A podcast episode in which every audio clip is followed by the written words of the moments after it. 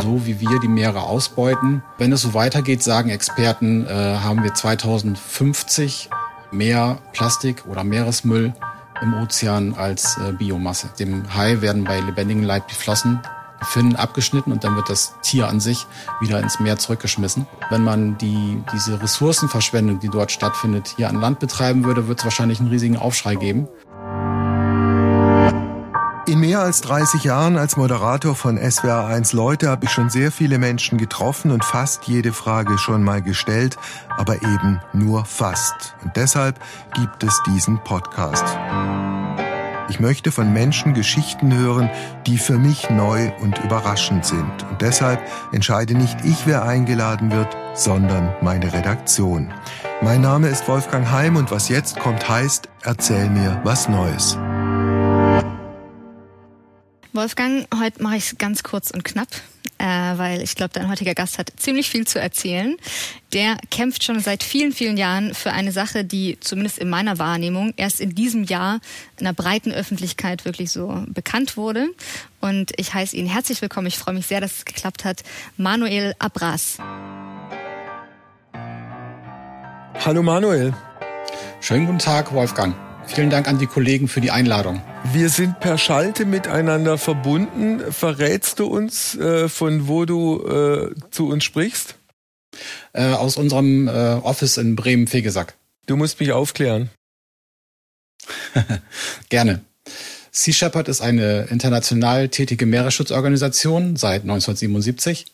Und das muss man sich so vorstellen, wir treten halt dafür ein, den Ozean und all seine Bewohner zu schützen und zu erhalten, damit auch nachfolgende Generationen ähm, noch ein, ein Überleben haben. Denn wir sagen, wenn der Ozean stirbt, dann sterben auch wir.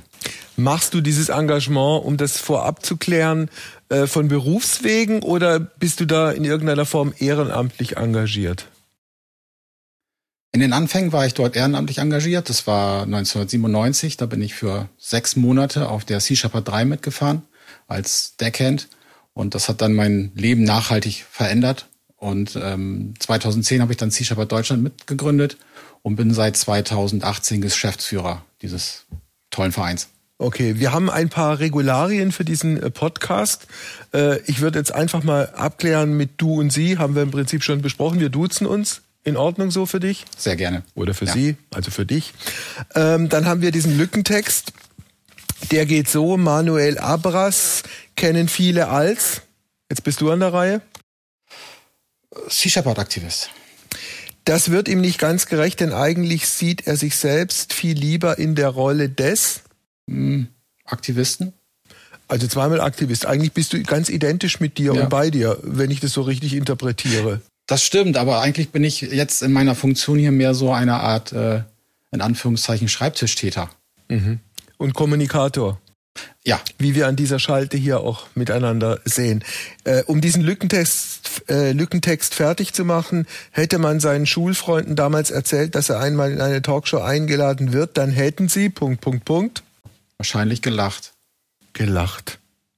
Okay. ähm, Manuel, lass uns biografisch drei, vier Sätze über dich verlieren, dass auch ich ein bisschen einen, einen intensiveren Eindruck von dir bekomme, äh, wer du bist, woher du kommst. Sehr gerne. Ähm, also, ich bin der Manuel, 48 Jahre alt, verheiratet, habe drei Kinder und äh, komme aus Bremen, äh, habe dort ein ganz nettes Haus in einer wirklich schönen Gegend. Ähm, bin eigentlich lange Jahre als Pfleger beruflich unterwegs gewesen, also ganz genau gesagt knapp 25 Jahre, ähm, bis ich dann halt 2015 die Chance hatte, meine Leidenschaft, also Sea Shepherd Meeresschutz, äh, zu meinem Beruf zu machen. Meeresschutz ist ein Thema, das äh, Helena hat es quasi in, in ihrer Anmoderation äh, schon anklingen lassen, äh, verstärkt medial auch behandelt wird. Also es gibt ja auch, ich glaube, Frau Boetius äh, in, in, in Kiel, Alfred Wegener Institut, die äh, sich da sehr drum kümmert, andere auch. Hast du den Eindruck auch, dass das Thema medial äh, heute eine, eine andere und größere Rolle spielt als noch vor ein paar Jahren? Definitiv, das kann man so sagen. Ähm, bis vor ein paar Jahren war es immer sehr schwierig, dieses Thema überhaupt äh, irgendwo zu diskutieren, weil viele das gar nicht wahrgenommen haben, was da draußen auf den Meeren passiert oder auf dem Ozean und erst recht nicht wahrgenommen haben, wie wichtig der Ozean eigentlich für uns ist. Und äh, spätestens seit der Fridays for Future Bewegung ähm, hat man schon gemerkt, dass sich da eine Menge getan hat. Und in diesem Jahr gab es dann nochmal einen ganz guten Schub, seitdem bei Netflix eine Dokumentation namens Seaspiracy gestartet wurde, die dann wirklich für so, ein, für so einen Aufschrei gesorgt hat, den wir halt auch gemerkt haben im, im Zuspruch, in so einem wirklich gewaltigen Zuspruch, der dann äh, äh, zu uns kam. Was sind die größten Probleme für die Meere aktuell? Ganz aktuell ist es der Meeresmüll und auch der, der Fischfang, denn ähm, so wie wir die Meere ausbeuten, ähm, wird irgendwann das der Ozean kollabieren. Ähm, das, das ist ganz klar absehbar. Experten waren schon seit langen Jahren davor, geben ja auch immer äh, Quoten raus, äh, was den Fischfang betrifft. Nur leider ist die Politik da nicht, ähm, nicht wirklich gewillt oder motiviert, äh, diese Quoten auch umzusetzen, sondern ähm, erlaubt in der Regel immer höhere Quoten. Man muss halt bedenken, dass der Ozean 70 Prozent der Erdoberfläche bedeckt, dass er für uns wichtig ist, dass er das Klima regelt, dass er das Wetter regelt und ähm, dass er zum Beispiel auch ein ganz großer CO2-Speicher ist. Also wenn du sagst, diese Überfischung der, der Meere äh, betrifft die sozusagen alle, alle Fische, alle Meerestiere gleichermaßen oder gibt es da besonders bedrohte Arten? Also im Grunde betrifft es alle Arten, die für uns irgendwie als Speisefisch äh, tauglich sind. Bis zu 90 Prozent sind gefährdet, ein Drittel davon akut gefährdet. Und äh, wenn es so weitergeht, sagen Experten, äh, haben wir 2050 mehr Plastik oder Meeresmüll im Ozean als äh, Biomasse. Das ist das nächste äh, große und gigantische äh, Problem. Ich weiß nicht, äh, habt ihr habt ihr mal untersucht, in welcher Größenordnung Müll auf dem Grund des Ozeans liegt? Also es gibt verschiedene Untersuchungen von, von verschiedenen Instituten, die von 100 bis 125 Millionen Tonnen sprechen, die, die im Meer sind. 12,5 Millionen knapp kommen jedes Jahr dazu. Ähm, 15 Prozent davon werden angeschwemmt, 15 Prozent sind an der Oberfläche sichtbar und 70 Prozent sind im Grunde abgesunken. Das heißt, wir sehen nur einen kleinen Teil des gesamten Ausmaßes, den wir dort angerichtet haben. Welcher Müll ist besonders gefährlich? Also eigentlich ist jeder Müll gefährlich. Man kann aber sagen, dass 50 äh, Prozent ungefähr aus der Fischerei stammt, also Netze und teilweise halt Fischereigerät, was dann vielleicht dafür sorgt, dass es vielleicht sogar ein bisschen mehr über 50 Prozent sind. Und was den Plastikmüll betrifft, ähm, muss man halt bedenken, dass der mehrere ähm, Jahrhunderte dort im Ozean bleiben wird. Er wird vielleicht zerkleinert, ja, und dann irgendwann Mikroplastik sein. Ähm, aber das macht es nicht weniger gefährlich, denn äh, Fische nehmen diesen Mikro, dieses Mikroplastik auf, werden dann meinetwegen von größeren Fischen gefressen, welche dann wiederum eventuell bei uns auf dem Tisch landen, wenn man den Fisch isst. Und so nimmt man äh, unwissentlich Mikroplastik auf und weiß eigentlich gar nicht, welche langfristigen Folgen das hat. Gibt es denn verlässliche Zahlen, wie viele Fische im Meer an, an diesem Plastikmüll tatsächlich auch sterben? Ich denke, da ist die äh, Wissenschaft noch ziemlich am Anfang. Mir sind keine Zahlen bekannt. Ähm, wir haben aber aus mehreren Vorfällen mittlerweile ja gelernt, dass äh, ganz viele Meeressäuge, Meeressäugetiere zum Beispiel an diesen äh, Plastikmüll sterben, weil sie den aufnehmen und dann ihren Magen im Grunde zumüllen mit dem, was wir im Meer hinterlassen. Und dann ist kein Platz mehr für die Nahrung, die sie eigentlich brauchen. Und so verenden sie. Es gab ja diverse Berichte über Pottwale, die gestrandet sind, die dann Fischernetze zum Beispiel im Magen hatten oder mhm. andere Plastikgegenstände. Seaspiracy hatte ich ja schon erwähnt, ist ein ganz guter Punkt. Dort äh, wird halt der Fischfang, der weltweit betrieben wird, ähm, sehr eindrücklich beschrieben, möchte ich sagen, ähm, so dass wirklich mal jeder sehen konnte, was da draußen wirklich passiert. Denn die meisten Menschen bekommen das nicht mit. Ähm, wenn man die, diese Ressourcenverschwendung, die dort stattfindet, hier an Land betreiben würde, wird es wahrscheinlich einen riesigen Aufschrei geben. Aber da draußen, wie gesagt, sieht's keiner. Also ähm, passiert das halt. Also wenn man jetzt davon ausgeht, wie viele Millionen Tonnen Fisch jedes Jahr aus dem Ozean gezogen werden und dann noch bedenkt, dass ungefähr 50 Prozent eventuell auch noch Beifang sind, was noch oben drauf gerechnet werden muss. Beifang heißt, es wird dann weggeschmissen. korrekt, richtig. Man geht ja meistens fischen, um bestimmte Arten rauszuholen. Und äh, alles, was dann im Netz landet, was man gar nicht haben möchte, wird zurückgeschmissen, weil äh, man möchte ja sich seine Laderäume nicht mit, äh, mit äh, Fischen ähm, belegen, die man später nicht verkaufen kann. Also werden sie einfach über Bord geschmissen. Was auch noch äh, Thema war, äh, ist das High-Finning. Das heißt, dass äh, jedes Jahr bis zu 100 Millionen Haie jedes Jahr aus dem Ozean entnommen werden. Und es geht gar nicht darum, den gesamten Hai zu verwerten, sondern meistens geht es darum, die Flossen zu verwerten. Das heißt, dem Hai werden bei lebendigem Leib die Flossen, die Finnen abgeschnitten und dann wird das Tier an sich wieder ins Meer zurückgeschmissen. Ähm, Im Grunde das gleiche Prinzip. Der Körper würde halt zu viel Stauraum im Frachtraum einnehmen. Also nimmt man nur die Finnen, die man halt dann teuer nach Asien verkaufen kann. Dazu muss man halt wissen, der Hai ist ein ganz, ganz wichtiger Faktor für das Ökosystem Meer.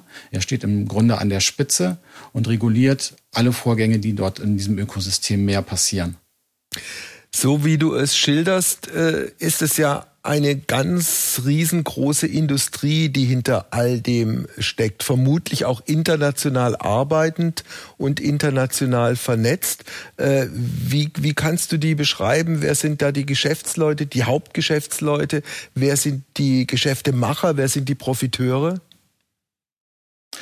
Also ganz Ganz viel äh, passiert halt in der illegalen Fischerei. Das nennt sich IUU, also illegale, undokumentierte und unregulierte Fischerei. Das ist ein ganz großes, weites Feld, was lange Zeit von äh, den zuständigen Ländern oder von den Ländern insgesamt ignoriert wurde. Und äh, wir haben uns 2015 dieser Thematik angenommen und waren im Südpolarmeer unterwegs, weil wir wussten, dort sind sechs illegale Fischtrawler unterwegs, die den äh, schwarzen Seehecht oder auch Antarktisdorsch genannt äh, fischen und zwar illegal, das wird halt nicht gemeldet. Dieser, dieses Tier ist halt relativ selten geworden durch die äh, massive Befischung und dementsprechend kann man das teuer verkaufen. Ähm, zehn, Jahre, zehn Jahre lang haben diese sechs Fischtrawler, wir nannten sie die Bandit Six, ähm, ein großes Geschäft gemacht, zwei Fahrten pro Jahr, fünf Millionen Dollar. Ähm, kann man sich ja ausrechnen, wie viel dabei rumgekommen ist. Und äh, 2015 hat Sea Shepherd dann zwei Schiffe ins Südpolarmeer geschickt, um äh, diese illegalen Fischtrawler aufzuspüren. Ähm, die Bob Barker, eines unserer Schiffe, hat dann die Thunder dort gefunden und äh, unser Captain Peter Hammerstedt hat dann über 110 Tage diese Thunder verfolgt, um halt nachzuweisen, dass sie illegal fischt. Die Sam Simon, die mit draußen war, hat die Netze, die die Thunder äh, ausgelassen hat, äh, eingeholt. Das waren insgesamt 72 Kilometer und hat das als Beweismittel an Bord genommen. Ebenso die ganzen äh, Tiere, auch den schwarzen Seehecht natürlich, der sich in den Netzen verfangen hatte. Ähm, wir konnten dann in Zusammenarbeit mit äh, den Behörden auch die anderen fünf illegalen Fischtrawler festsetzen lassen. Und die Sander, ähm, das ist im Grunde eine sehr interessante Geschichte. Wie gesagt, 110 Tage verfolgt, über 10.000 Kilometer, über drei Ozeane. Ähm, der Kapitän hat am Ende dann wahrscheinlich eine Verzweiflungstat sein Schiff selbst versenkt, um Beweise zu vernichten äh, um quasi diese Illegalität äh, unter den Deckmantel des, des keine Ahnung, wie ich das nennen soll. Halt, er hat, wollte sie einfach verschwinden lassen. Unseren beiden Schiffen fiel dann die Rolle zu, die Schiffbrüchigen aufzunehmen. Das haben wir natürlich dann auch getan. Wie viele haben Leute einige, waren einige das? Beweise sichern können. Äh, ungefähr 40. Okay. Zehn, zehn, zehn Mann Besatzung äh, Offiziere und 30 Mann Besatzung, also als äh, Mannschaftsgrad. Ja. Und diese haben wir dann den Behörden von Sao Tome übergeben, weil wir gerade dort im Golf von Guinea unterwegs waren und haben auch die Beweise dort abgegeben. Äh, in einem späteren Prozess wurden dann der Kapitän und zwei oder drei weitere Offiziere zu zwei bis vier Jahren Haft verurteilt und ähm, der Eigner des Schiffes äh, zu 15 Millionen Dollar Strafe. Hat diese Geschichte, die du gerade erzählt hast, auch mit diesem juristischen Ausgang dazu geführt, dass diese Leute entweder ihr Geschäftsmodell aufgegeben haben oder inzwischen sehr viel vorsichtiger äh, operieren? Also aufgegeben mitnichten. Wir haben dann realisiert, als wir äh, an der westafrikanischen Küste waren, dass es dort auch ein riesiges Problem dieser sogenannten IUU-Fischerei gab und haben die erste Kooperation mit Gabun ähm, geschlossen. Das muss man sich so vorstellen. Ähm, diese westafrikanischen Länder haben oft nicht unbedingt die Küstenwache oder die Ressourcen, ihre Gewässer wirklich selber zu kontrollieren. Und äh, wir haben dann im Grunde ein Schiff gestellt und die Crew und das jeweilige Land oder in diesem Fall halt Gabun die Polizeikräfte, so dass wir auch die rechtliche Handhabe besaßen, um äh, dort die äh, Gebiete zu kontrollieren und bei Bedarf halt äh, Schiffe zu inspizieren und wenn sie dann illegal aktiv waren, zu konfiszieren. Das hat dazu geführt, dass wir jetzt seit mittlerweile fünf Jahren oder in diesen letzten fünf Jahren 67 illegale Fischtrawler aus dem Verkehr gezogen haben. Wir haben mittlerweile acht Kooperationen. Zu Gabun kamen dann noch äh, Liberia, Benin, Gambia, äh, Sao Tome, ähm, Sierra Leone, Tansania und äh, Namibia. Tendenz steigend. Also mit anderen Worten, so wie du es gerade schilderst, eure äh, Kooperation dann auch mit den Behörden und den Regierungen vor Ort hat funktioniert? Definitiv. Ähm, die Behörden dort haben erkannt, dass wir, wenn wir halt so arbeiten, so agieren, oder dass sie, wenn sie so arbeiten und so agieren, dafür sorgen, dass ihre eigenen Leute ähm, nach wie vor auch ihre Familien ernähren können. Wir wissen von Fischern aus Liberia, dass sie gesagt haben, seit Sea Shepherd vor Ort ist, äh, haben sie auch wieder Fisch in den Netzen und können ihre Familien ernähren, müssen nicht ähm, illegal werden oder kriminell oder vielleicht sogar flüchten. Helena ist zu uns gekommen und äh, klingt sich jetzt hier mit ein. Hey Manuel. Hallo. Hallo. Äh, ihr seid jetzt gerade schon beim Thema ähm, und zwar ist es so ein bisschen Warum braucht es eigentlich die Sea Shepherds? Also du hast gerade gesagt, manche afrikanischen Länder haben vielleicht nicht die Ressourcen, den Küstenschutz wirklich äh, gut zu betreiben und die Schiffe zu kontrollieren. Aber ihr seid ja auch genauso vor der Küste Frankreichs aktiv, wo irgendwie im Beifang dann auch ganze Delfine drin landen und eben auch getötet äh, wieder in das in das Wasser zurückgelassen werden. Ähm, einfach ja als als Müll der der Fischerei so. Also wieso braucht es euch eigentlich? Wieso machen das nicht die die Regierungen? Ja, sprichst du was Richtiges an. Im Grunde besetzen wir da eine Lücke, die halt die Behörden hinterlassen, weil sie entweder nicht die Ausstattung haben oder meinetwegen auch nicht den politischen Auftrag, äh, diese, diese Arbeit durchzuführen.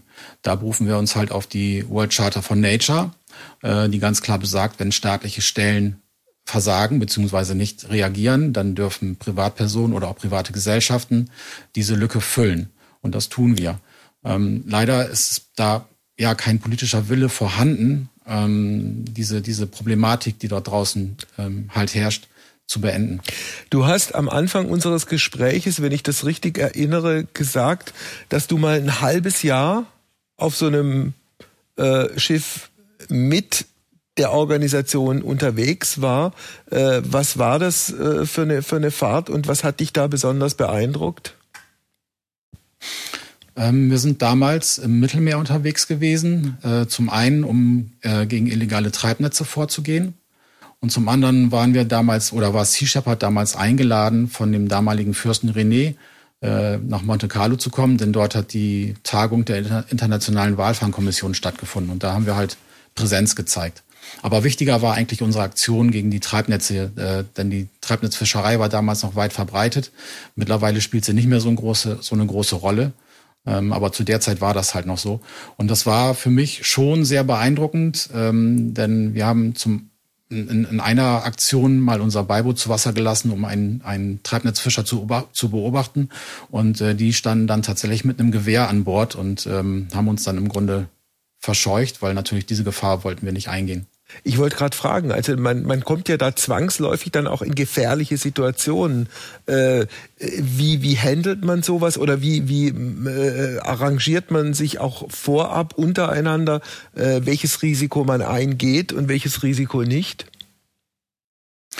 Also vielleicht zuerst, also Sea Shepherd gibt es ja jetzt seit mittlerweile 44 Jahren und in all diesen Jahren gab es weder einen Verletzten noch einen Toten bei uns. Ich denke, das ist schon mal ganz wichtig, weil wir immer zusehen, größtmögliche Sicherheit walten zu lassen. Und äh, wenn man das Beispiel der illegalen Fischerei äh, vor Westafrika nimmt, dann haben wir ja Polizeikräfte an Bord. Das heißt, die sorgen schon mal für unsere Sicherheit. Ähm, ansonsten ist es so, ähm, es gibt wirklich Kampagnen, so zum Beispiel im Golf von Kalifornien, wo wir mit mexikanischen Behörden zusammenarbeiten, die wirklich sehr fordernd sind, wo wir von äh, von mexikanischen Fischern attackiert werden, mit Molotow-Cocktails beschmissen werden, sodass wir dann auch schon mal den Rückzug antreten mussten, weil es dann einfach zu gefährlich wurde. Bist du selbst schon mal bei dieser äh, sechs Monate Tour in, in eine gefährliche Situation gekommen? Also einmal im Grunde unwissentlich. Wir haben des Nachts einen Fischtrawler, also nicht, nicht kein Fischtrawler, sondern so einen Treibnetzfischer ähm, aufgebracht bzw. gefunden. Die arbeiten ja nachts dann mit sehr viel Licht. Der war also leicht zu finden. Und den haben wir dann verfolgt über ungefähr anderthalb Stunden.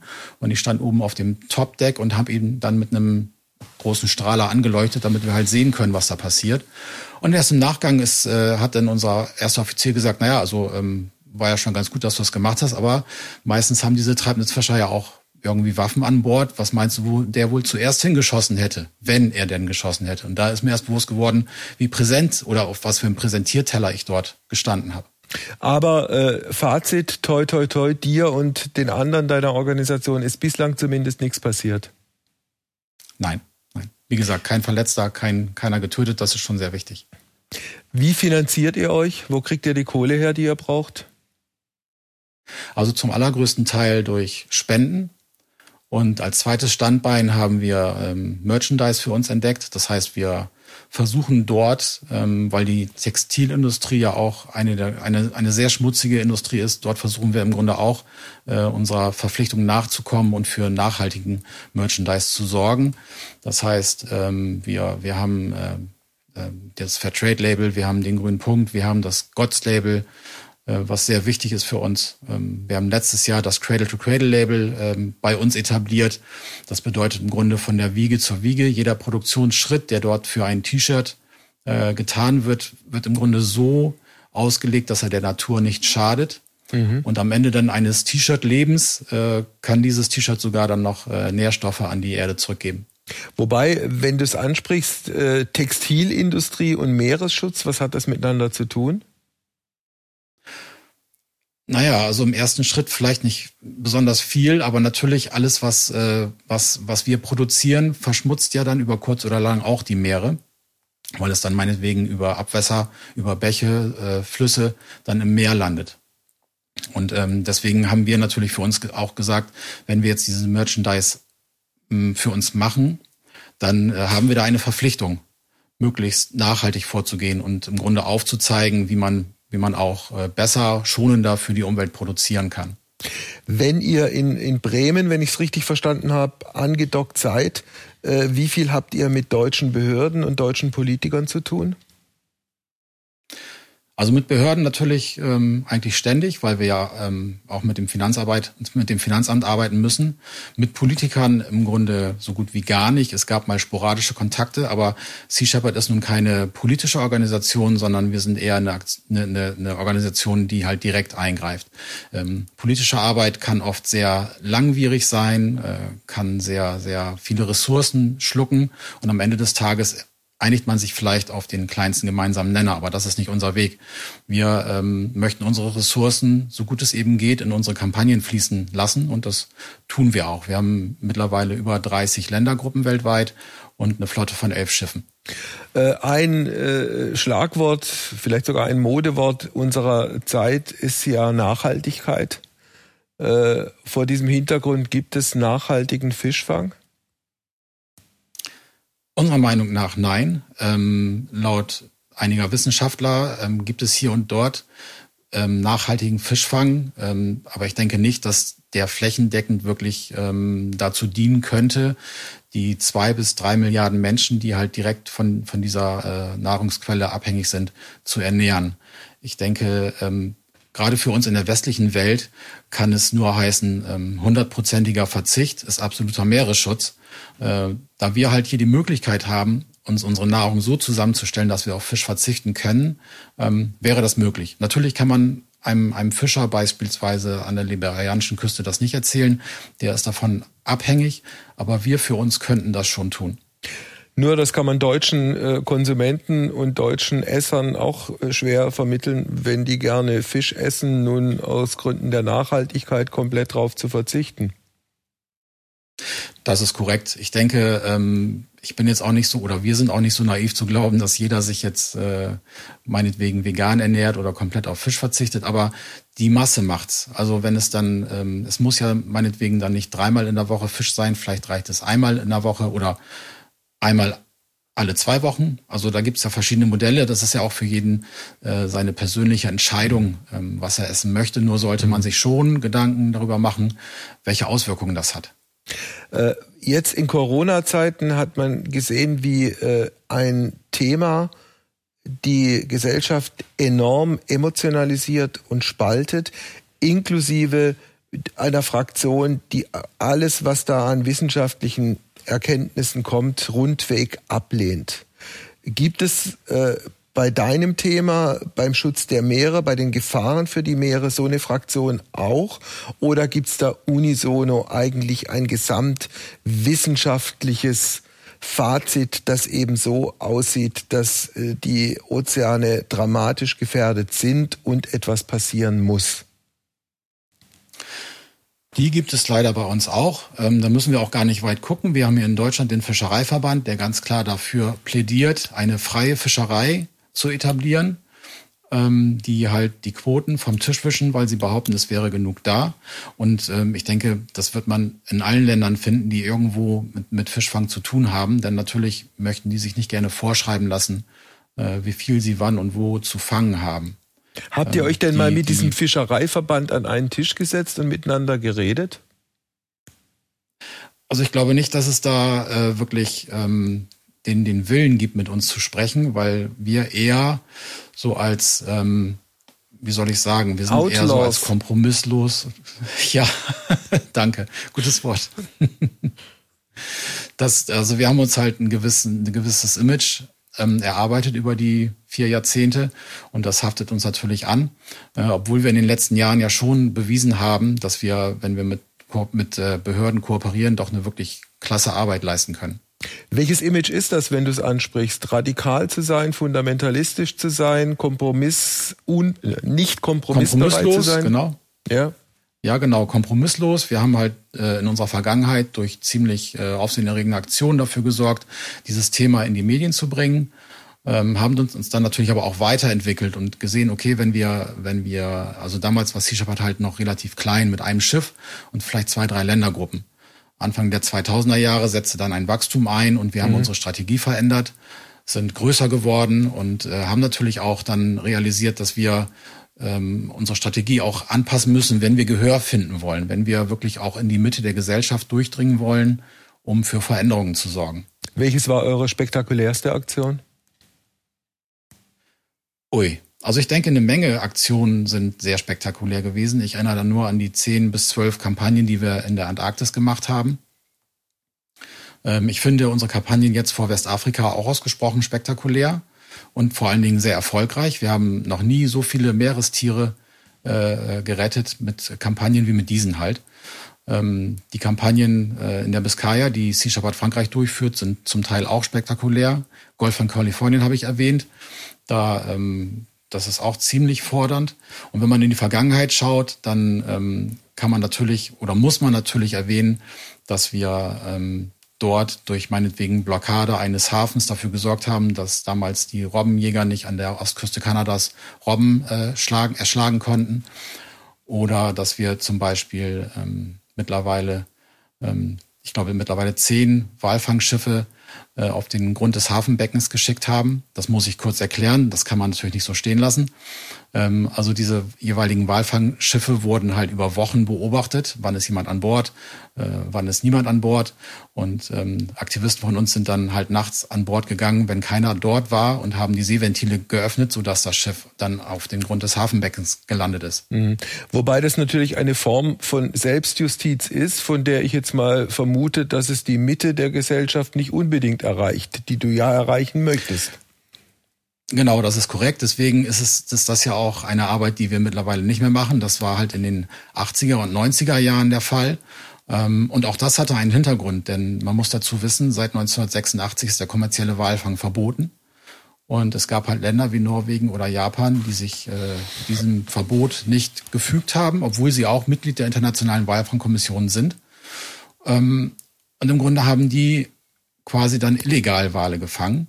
Und mhm. Sea Shepherd fühlte sich dann halt berufen, ähm, dort dagegen vorzugehen. Über dich selbst haben wir jetzt, äh, abgesehen von deinen drei Eingangssätzen, gar nichts gehört. Also ich habe in Erinnerung, äh, du, bist du bist 48 Jahre alt, du bist verheiratet, du mhm. hast drei Kinder, mhm. führst mit anderen Worten ja. im weitesten Sinn auch ein bürgerliches Leben. Du hattest ja diesen eigentlichen Beruf, hast du ja am Anfang äh, unserer, unserer Schalte auch gesagt. Du hast 25 Jahre als Pfleger gearbeitet richtig? In einem, in einem mhm. Krankenhaus? Korrekt. Ja? Nee, in einem, in einem Pflegeheim. Das ist eine okay. große Rehabilitationseinrichtung hier in Bremen-Nord. Erst in der Altenpflege, ganz konservativ und dann später nochmal sechs Jahre im Wachkoma-Bereich. Okay. Und ähm, das war, kann man sich vorstellen, auch ein sehr fordernder Beruf. Ähm, aber auch ein sehr schöner, muss ich sagen, denn die Arbeit mit den Menschen hat immer Spaß gemacht. Die Rahmenbedingungen sind halt das Problem. Das bekommt man jetzt ja auch gerade in der Corona-Pandemie sehr deutlich äh, durch die Medien mitgeteilt. Schwieriges Thema. Jetzt gehen wir auf unser eigentliches ja. Thema wieder zurück, wenn du einverstanden bist und gucken mal in die Zukunft. Äh, ohne dass du jetzt ein, ein Pressestatement, äh, Pressestatement der ganz großen Art abliefern müsstest. Was erwartest du dir äh, national wie international äh, vom Schutz der Meere und von einem zusätzlichen Engagement von uns allen? Also ich würde mir erwarten oder erhoffen, dadurch, dass ja die Experten mittlerweile genügend äh, Erkenntnisse vorgelegt haben, dass die Politik reagiert und anerkennt, dass wir vom, von einem gesunden Ökosystem Ozean abhängig sind, dass wir das brauchen als Lebenserhaltungssystem und dass man entsprechende Maßnahmen einleitet, dass man zum Beispiel noch viel mehr Meeresschutzgebiete etabliert, als es sowieso schon gibt. Und wenn man dann Meeresschutzgebiete etabliert, dann müssen diese auch geschützt werden und nicht nur auf dem Papier existieren. Da müssen wir auch gar nicht weit gucken, da können wir einfach in die Ostsee schauen. Dort gibt es verschiedene Meeresschutzgebiete, Naturschutzgebiete die wurden 2017 äh, von der Bundesregierung etabliert. Und bis heute hat man es nicht geschafft, wirkliche Managementpläne zu erstellen, wie wir dann mit diesen Meeresschutzgebieten umgehen können. Im Gegenteil, man hat noch gewisse Sonderausnahmen oder Sonderregelungen erlassen und hat dort zum Beispiel die Berufsfischerei erlaubt oder den Abbau von, von, von Ressourcen, meinetwegen Sand oder ähnliches. Ähm, das ist alles andere als ein Naturschutzgebiet. Und ich wünsche mir, dass vielleicht vielleicht nach der Bundestagswahl, wer weiß, dann mal ein Umdenken stattfindet und wir, wir wirklich einen Meeresschutz oder Umweltschutz auch mal ähm, etablieren. Schutz heißt andere und bessere Überwachung plus entsprechende Sanktionierung, vermute ich jetzt mal. Ganz genau. Also wenn man sieht, dass die, dass auch unsere Behörden hier, also meinetwegen Küstenwache oder Fischereiaufsicht, ähm, chronisch unterbesetzt sind und nicht die Ressourcen haben und teilweise auch nicht den Auftrag haben, ähm, ähm die Gebiete zu kontrollieren, dann ähm, weiß man, wo der, wo der Hase im Pfeffer liegt, um das mal so ganz platt zu sagen. Wir haben vor 2017, als wir äh, in der Ostsee waren, mit einem ähm, Mitglied der Fischereiaufsicht gesprochen, der ganz klar gesagt hat, sie können nur punktuell kontrollieren. Und das reicht bei weitem nicht aus bei all den ganzen äh, Fischereifahrzeugen, die sich in der Ostsee rumtreiben. Helena ist nochmal zu uns gekommen. Ich habe nochmal äh, zwei Fragen an dich. Und zwar hast du vorhin ja gesagt, ähm, es gibt aus, aus eurer Ansicht nach kein, kein nachhaltige Fischerei, keinen nachhaltigen Fischfang. Ähm, und das impliziert ja eigentlich auch, dass es irgendwann mal keine Fische mehr geben wird. Also gibt es ähm, eure Ansicht oder ja, eurer Erkenntnis nach, ähm, kennt ihr diesen Punkt? Also gibt es Voraussagen, äh, wenn wir so und so jetzt weitermachen, dann gibt es im Jahr X keine Fische mehr in unseren Ozeanen.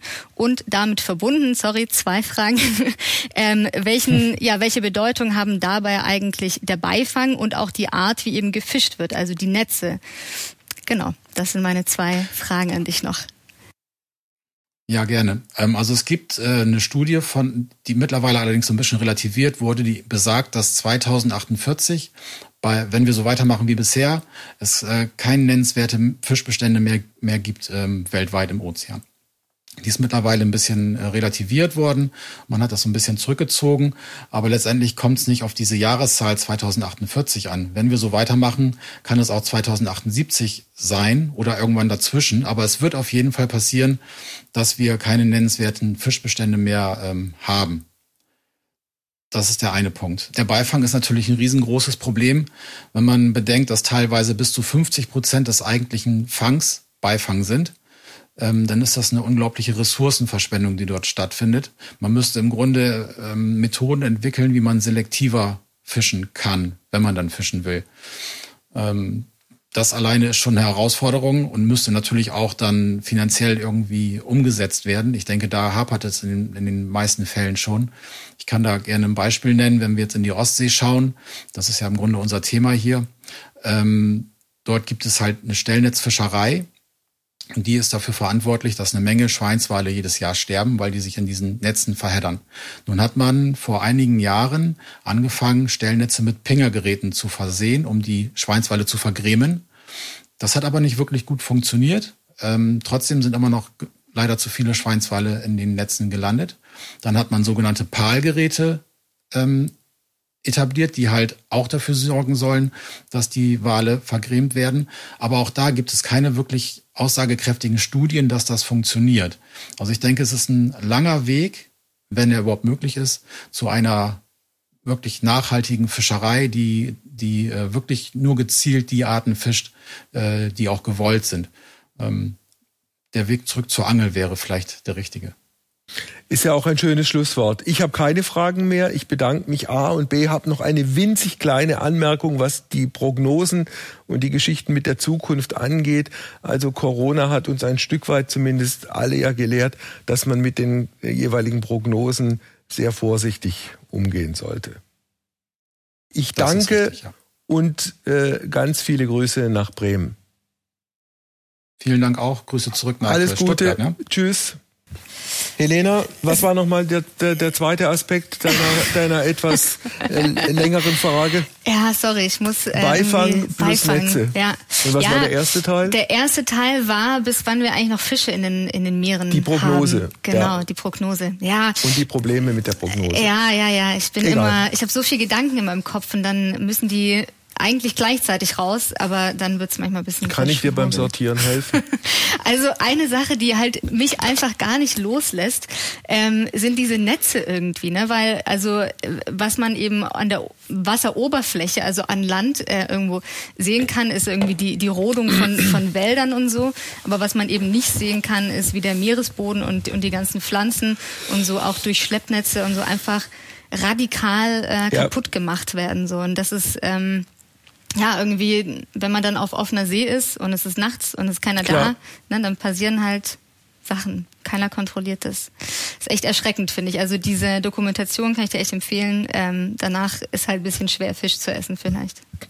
Naja gut, das Problem ist ja, wir wissen ja inzwischen, wie, wie Schweine und Hühner und, und, und andere Tiere gehalten werden. Und da ist es schon mal schwer, Fleisch zu essen. Jetzt ja. geht die neue Tür auf und entsprechend schwierig ist es, auch Fisch zu essen. Wobei, wenn ich jetzt ganz persönlich etwas gestehen darf, ich esse schrecklich gerne Fisch. Aber vielleicht dann eher, ich weiß gar nicht, wahrscheinlich ist das genauso kacke, aber vielleicht dann so eine Forelle mehr oder so ich weiß nicht, vielleicht ist das Vielleicht eine besser. Meerforelle? Ne, so eine so eine Teichforelle so, oder so eine Bachforelle ja. vielleicht. Ich glaube, sowas ist richtig gut ich, noch. Ich muss, muss mich da noch ein bisschen eingehender informieren und ja. dann gehe ich in mich und dann, dann erkläre ich mich.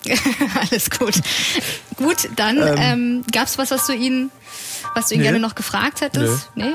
Würde mir jetzt spontan nichts einfallen. Äh, ich glaube auch, dass wir jetzt wirklich im Sinne von Information doch relativ viel da untergebracht haben.